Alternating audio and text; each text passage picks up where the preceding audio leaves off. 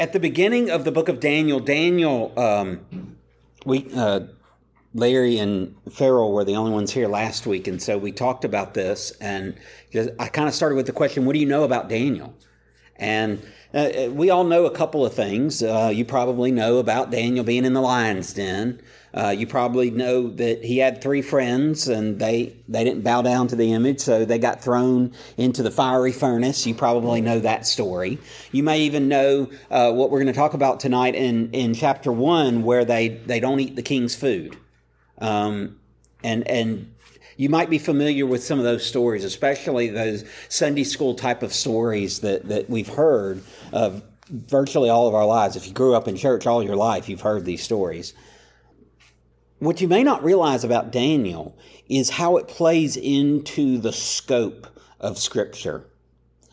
If you take a step back and you look at all of Scripture and you look from Genesis to Revelation, you see that there is this story that runs through the entirety of Scripture. Uh, God blesses His people, but His people mess up. Sometimes they royally mess up. Sometimes uh, uh, it may not necessarily be their fault, but sometimes God allows them to go through a period where they are exiled uh, uh, from the goodness, from the blessings um, that He has for them. Uh, I think of the Israelites being enslaved in Egypt. There's no specific sin that makes the Israelites enslaved. There's nothing that, that forces them in, into exile. They just kind of are there. And for whatever reason, uh, there they are. And, you know, nobody's to blame. It's not like God's punishing them for anything in particular. He's just got them there because the sin of the Amorites hasn't fully reached its time. Uh, in fact, he tells he, he tells Abraham that, that the sins of these people, the Canaanites, the Hittites, the Amorites, the Jebusites, the termites, all the other ites, um, their sins had not reached their fullness yet. And so he kind of has to bide his time. So what does he do? He puts his people in Egypt uh, at first because there's a famine, and Egypt has plenty of grain because he's got his guy Joseph down there administering the grain with the gifts that he's given him. And so now there's a way not only to preserve uh, Joseph's family through this time of famine, but to preserve God's people, the children of Abraham. And they flourish in Egypt, but pretty soon there's a Pharaoh that doesn't know Joseph and they're in exile. Sometimes, though, the exile is, um, let's just say, it's, it's earned, it's well deserved. That's what we find when we approach the book of Daniel. The year is 605 BC. Nebuchadnezzar has ransacked uh, Jerusalem, but not completely destroyed it. He's basically taken a lot of the valuables. In fact, chapter uh, 1, verse 1 tells us that it's the third year of the reign of Jehoiakim, king of Judah and he besieges Jerusalem, and God gives Jehoiakim, king of Judah, into his land. And what we talked about last week was the fact that this was all part of God's plan.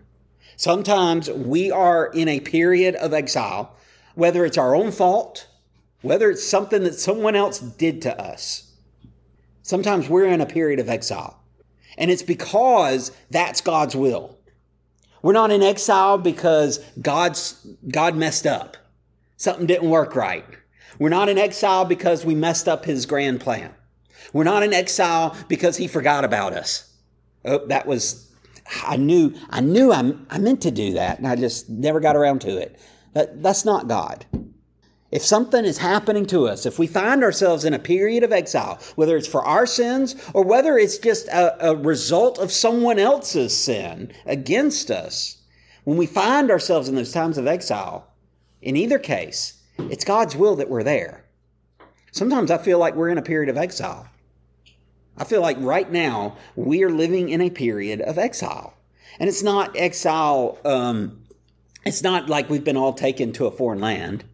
We're, they're not going to round us up and, and take us to some other country where we're going to have to serve as slaves or or do menial tasks or whatever for somebody. That, that's not what I mean.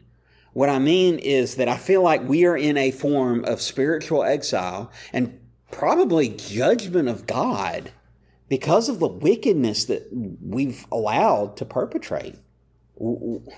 I mean, Y'all, we've got a nominee to the Supreme Court that can't even define what a woman is. That's not good. That's not good any way you look at it. We are at a period in our history where we are in an exile. And part of it's our fault. Oh, we'll just give a little here, we'll give a little there. Well, you know, Romans 13, so you just got to do whatever the government says, no matter how morally un- or, or ethically uh, terrible it might be. No matter how much it might defy the Word of God, we, we just got to do what they say. Romans 13. We live in a time where we have allowed, you can't just blame this on a Madam O'Hair saying you can't pray in public schools. We're at a time where we silence ourselves because we're afraid that somebody's going to kick us off of a social media platform or they're going to talk bad about us. Oh, you don't want to ruin your Christian witness.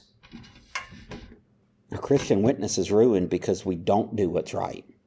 And that's not to even mention the other stuff the stuff we do when nobody's looking, stuff that we'd rather not anybody else know about. I think we're going into a time of exile, y'all. And what I find in the book of Daniel is the fact that not only is it God's will for us to be in exile, He is with us even in the exile. Now, His hand might be a little more firm, His voice might be a little more stern, but He's still present with us. They take these guys, uh, uh, take the king back to the land of Shinar, hearkening back to the days of the Tower of Babel. And he takes the vessels that, that they, he took from the temple in Jerusalem, he takes them and puts them in the temple for his God. And then he tells the chief eunuch, I want you to find the best and the brightest. Give me all those young, handsome, sophisticated, smart young guys.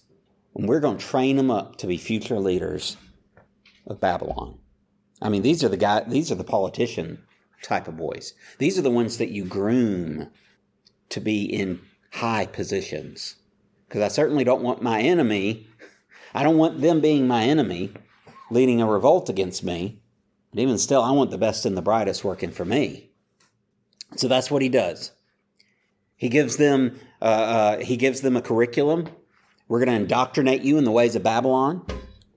We're going to teach you the way we do math, the way we do literature, the way we do art. We're going to teach you all the basics of, of high Babylonian society, of all the best learning that we can muster. And yeah, you're going to learn how to worship our gods. You're going to learn how to do the magic that the magicians do. You're going to learn all of these kinds of things. And I even, I'm even going to feed you. I'm going to feed you good too. The king has the best food available. And he, sh- and he says, These boys are going to share from my table. They're going to get the same food that I get. Pretty sweet deal. But then we come to verse 8. Oh, they even changed their names too. But then we come to verse 8. But Daniel resolved. There's a difference between decided and resolved. It could have said Daniel decided. It could have said Daniel made up his mind. It could have said that Daniel weighed the options and eventually chose, but it doesn't. It says Daniel resolved. I, I looked up that word. It has a, a range of meanings, but the specific meaning that applies here is one of taking to heart, paying very close attention to a matter. It doesn't just say that he chose not to defile himself, it says he intentionally made it a point that under no circumstances would he defile himself. So he walked right into the king, threw the food in the king's face, and said, I'm not eating that trash. Right? No. No. You see, Daniel was already wise. He knew how to handle it. So what did he do? He goes to the chief of the eunuchs. He goes to the guy who is in charge, the guy that was tasked with picking out these boys and bringing them to Babylon and giving them all the food and giving them all the education. He went to the school superintendent. And he asked him, he asked the chief of the eunuchs to allow him not to defile himself. Now that's kind of strange language. He just decided, like with no uncertain terms, that he's not going to defile himself. Now he's begging for permission not to defile himself. That's not exactly what the, the text means. You see, the form of the verb used uh, for defile here tells me that it's intentional causing an action to happen upon yourself. Uh, it, it, it, would be like saying, um, I flew the plane myself. It's one thing to say that I flew in a plane, right? I'm not really active, but but I flew the plane myself. I got in in the cockpit and I drove the plane. Like I had I had my hands on the controls. I was the one watching all the gauges. You guys, I promise you, you do not want to be on that flight. That would be a disaster. Because that's a that's a very different thing from me just getting on the plane and somebody else is doing all the work, right? Here we have him. He basically comes to the chief of the eunuchs and says, What am I? How can we do this so that I do not defile myself? He's saying, Look, I, I you know, we could find a solution to this, but I'm not going, I'm not going to eat this food because it is against God's law of those, um, I forget what it was. There's 613 laws in Torah. It's like a fifth of them, I think. It's like a over, I know it's at least over 70. I want to say it's a little over 100 of the laws are dietary in nature. Don't eat this. Do eat that. You can eat this, but this you cannot eat. If it's certain things or certain days, you can't eat certain foods that you could eat otherwise. You know, when it comes to uh, certain holy days, you couldn't have yeast. Uh, I mean, it, the, the dietary laws were extensive. Even today, even today, you can go to the grocery store and you'll see um, the Hebrew letter kaf on some items to designate that they're kosher. Like they can be eaten by Jews because of the dietary restrictions that, that God set for the Jewish people. And he comes to the chief of the eunuchs and says, look, I, I don't, we got to figure something out here because I can't eat all this. I can't. For him, it's not a matter of, I don't like that. That's yucky. For him, it's not a matter of what in, what kind of animal is that? I'm not eating that. It was, I'm not going to break God's law. Boy, if only there were more people like that before the exile. Like more people that would refuse to bow down to false gods more people that would ensure that the poor are not being oppressed. More people that would serve God faithfully instead of only seeking after what they wanted because it was beneficial to them. It, it, maybe, maybe there wouldn't have been an exile had people just been faithful like that. But here they are anyway. It says that God gave Daniel favor and compassion. The two words are grace and, and compassion is uh, that's the word for a mother taking care of their baby. In fact, the the another form of this word is the actual word for a mother's womb. He's got grace, he's got favor, he's got compassion from the chief eunuch, but the chief eunuch's like, no, this is going to be my head. If anything happens here, I can't help you. So then he goes back down and he talks to the steward. He tried talking to the big boss. Now he comes to the steward and he says, You know, I understand the position. I, I know it's tough. Try us for 10 days. Three years. Over a thousand days we're going to be in this program. Give me 10. Just, just 10. And look at me. And, and my friends here too. We'll get more data. They won't eat it. I won't, I won't eat. We'll just eat vegetables and drink water and judge us after 10 days. And whatever you see fit to do, you do. Steward says, All right, well, this better work, right? Because whose head is it now? It's his head if something goes wrong. But 10 days, I mean, surely in 10 days, that's not going to make a difference. In 10 days, well, that, at least if it, something goes wrong, they can reverse course, right? You know, it won't be too bad. So they do it. 10 days. 15. At the end of 10 days, it was seen that they were better in appearance and fatter in flesh than all the youths who ate the king's food. That is probably the only time in history that somebody got fatter eating vegetables. Their skin is glowing. Their hair is just shiny, radiant. You'd have thought, you'd have thought they had been away at a beauty spa. They were stronger too. Eat fried okra and fried squash. It, it was all fried vegetables. That's what they did. Fried pickles, fried, you know. Yeah, that's what they did. They look better. So he said, All right. I think I think we're hey, 10 days, it's already made this much improvement. He cut out everything but the vegetables and water, and God blessed them. As for these four youths, verse 17 goes on, God gave them learning and skill in all literature and wisdom.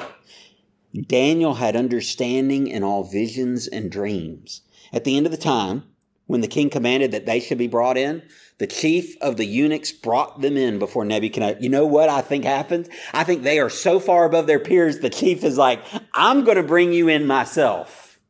I, I want to, I want to be present when the king talks to you guys because this is going to look really good on me. So he brings them in.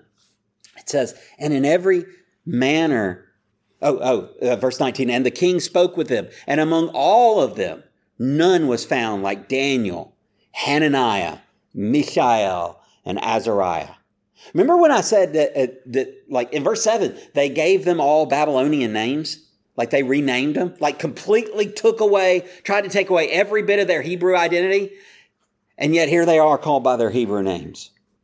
Now, the richest kingdom in the world has given these guys the freshest vegetables and all kinds of learning that they wouldn't have gotten otherwise. And they're still just as faithful to God in spite of all of the temptation to give a little. What's it going to hurt? Eh, give a little here, a little there. You don't think they had they didn't have that temptation? I mean, they were they were in Babylon University. They were surrounded by the frat parties and yet they're yet they're willing to say no i'm not going to eat that really good smoked barbecue butt that's uh, sitting there that you've been cooking for 18 hours and i've been smelling you, you see what i'm saying like like all of the temptation that's surrounding them, all of the delicacies of the world, and, and they're willing to stand faithfully to God and do things His way. Verse 20, and in every manner of wisdom and understanding about which the king inquired of them, he found them to be ten times better than all the magicians and enchanters that were in all his kingdom. There, there's, there's smart folks, and then there's these four. There's wisdom all around. You, you know Nebuchadnezzar has the best and the brightest working for him. And now these guys, these four teenagers, maybe young adults by this point, are all way better than anyone else Nebuchadnezzar's got around him. I can't promise you that being faithful to God will make you stand before the king with such great approval. I can't promise you that. I can't promise you that you'll be better looking and wiser than all of your contemporaries. I can't promise you that. But I can promise you God will bless you if you're faithful to Him. I can promise you that. It may not be earthly blessings, but God has the right to determine which blessings He gives. And as for Daniel, well, let's just say he was there for a little while. In fact, he was there until the first year of King Cyrus. I'm trying to remember. I'm trying to remember what year Cyrus took over. Yes. I, I want to say, I want to say we're talking into the like 560s. So Daniel probably No, no, no. No, it would have been much later than that. It would have been much later than that. It would have been more around closer to 515, 500, somewhere in there. Cyrus the Great, yes. five fifty-nine to five thirty. 559 to 530. Okay, so 559. Okay. So I was right the first time. But there's also, 605. the National Geographic says five, Well, that may be a hit. I five nine. Yeah. Yeah. So you're talking 50 or 60 years that he's serving the king? Man, he's an old guy when he gets thrown in lion's den. We picture a teenager going in, but he's old by that point. Think about that. Think about how much how, how hard it is to get up in the morning when you're all stiff and achy. so I'm starting to get that way, and, and I'm not even 40, so I can't imagine 80 years old. Turns out when you give something, you give God something to work with, He does pretty good work with it. If if we will be faithful, no matter what the exile is, whether it's we messed up and we deserve punishment, or someone else messed up and now it's affecting me, whatever the case may be. When we find ourselves in exile, we're right where God wants us to be. And if we'll be faithful in that place, God will do exactly what He wants to do with us. And if we're not faithful, well, then God will still do exactly what He wants to do with us. It'll just be a lot harder on us. Just ask Pharaoh or Nebuchadnezzar. Nebuchadnezzar will give you that testimony in a couple chapters. What are you resolved to do? Are you, are you just going to give in? Father, I pray that we not give in. I pray that we stand firm. Not in the stubborn, I want to do it the way I want to do it kind of way, but in the this is God's way. And if it's good enough for you, God, it's good enough for us. Father, help us, especially when we feel like we're exiled. Help us realize that it's through the exile that you shape us, that you take the sins and cleanse them from us. It's through the exile that you make us a righteous remnant that is restored into your blessing. Christ paid the price on the cross, but God, sometimes we need some extra scrubbing before we're white as snow. Christ bore your wrath, but doesn't mean we don't bear the consequences of our sins. So, Father, I pray in the midst of the exile that we'll be faithful to you, that we will resolve to serve you, to honor you, to put no other gods before you. Thank you for the testimony of Daniel and Hananiah and Azariah and Mishael. They've got a lot to say to us in the coming chapters. Give us ears to hear, a heart to understand, and the strength to apply it. In Christ's name we pray. Amen.